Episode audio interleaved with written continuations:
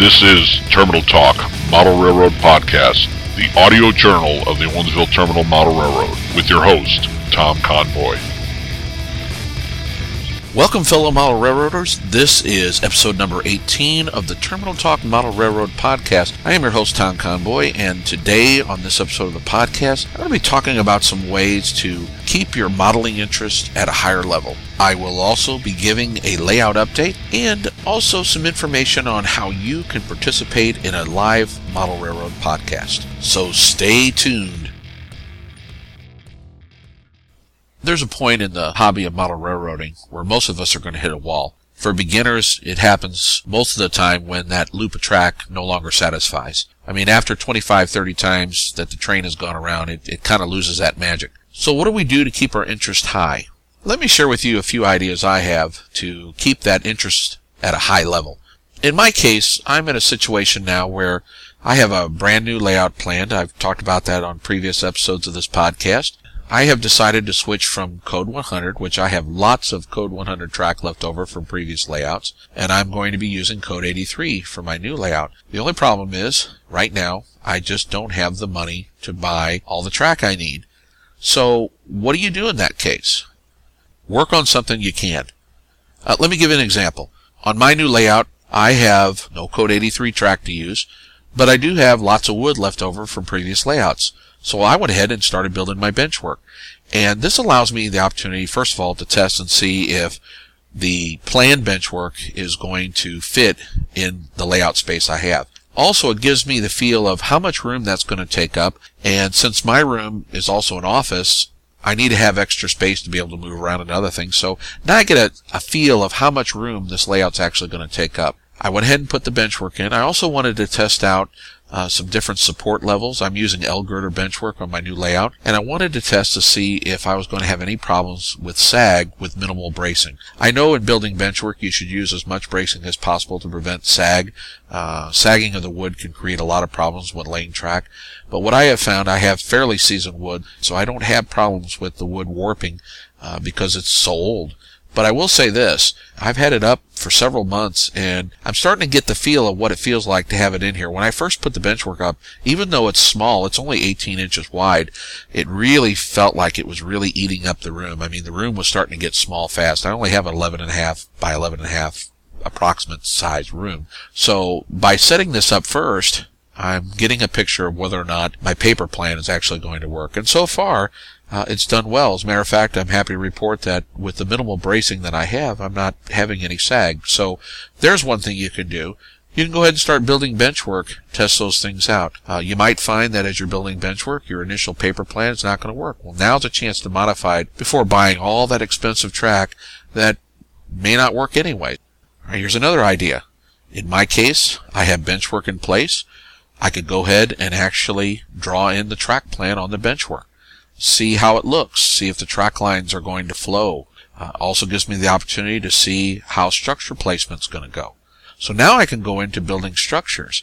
Now I can test out my structures to see if the structures that I had in mind for the layout are actually going to fit. Uh, maybe I'm going to notice that one structure I thought was going to be sufficient size is really going to be too small.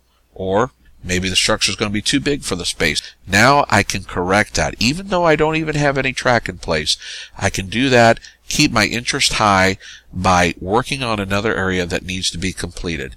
So break out the structures. Uh, start working on different modeling techniques. Get those structures up to a level that's going to satisfy you. Break out the rolling stock. Uh, get those freight cars weathered. Work on that passenger equipment you have.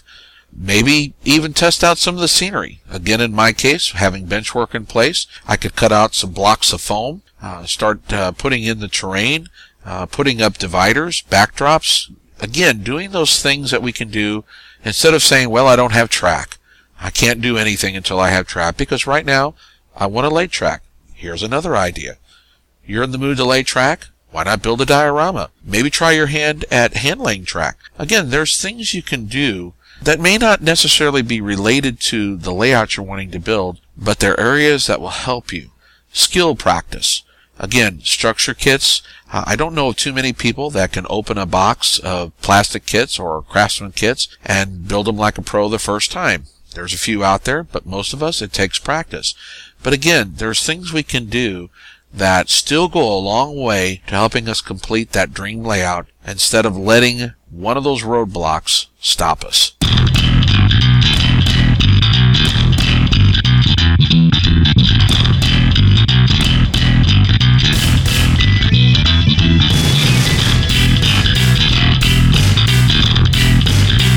Find layout updates and structure kit builds and other miscellaneous model railroad uh, hobby stuff at my blog page. And you can find that at otmodelrr.blogspot.com.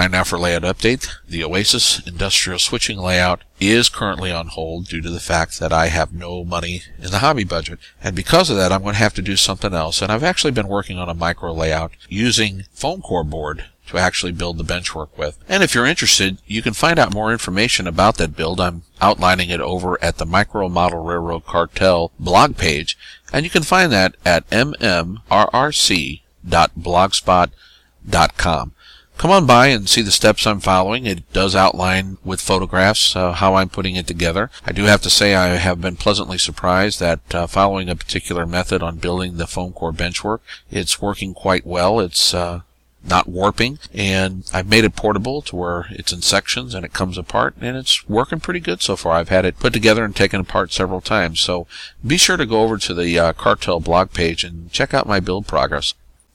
Would you like to be part of a Model Railroad podcast? Well, I have a recommendation. You need to listen to Model Rail Radio. And you can find that at www.modelrailradio.com. Tom Barbalet hosts a call-in show, which he holds at least once a month, usually two times a month. Model railroaders can call in and be a part of it. And it's done through a service called Skype which is free to download on your computer.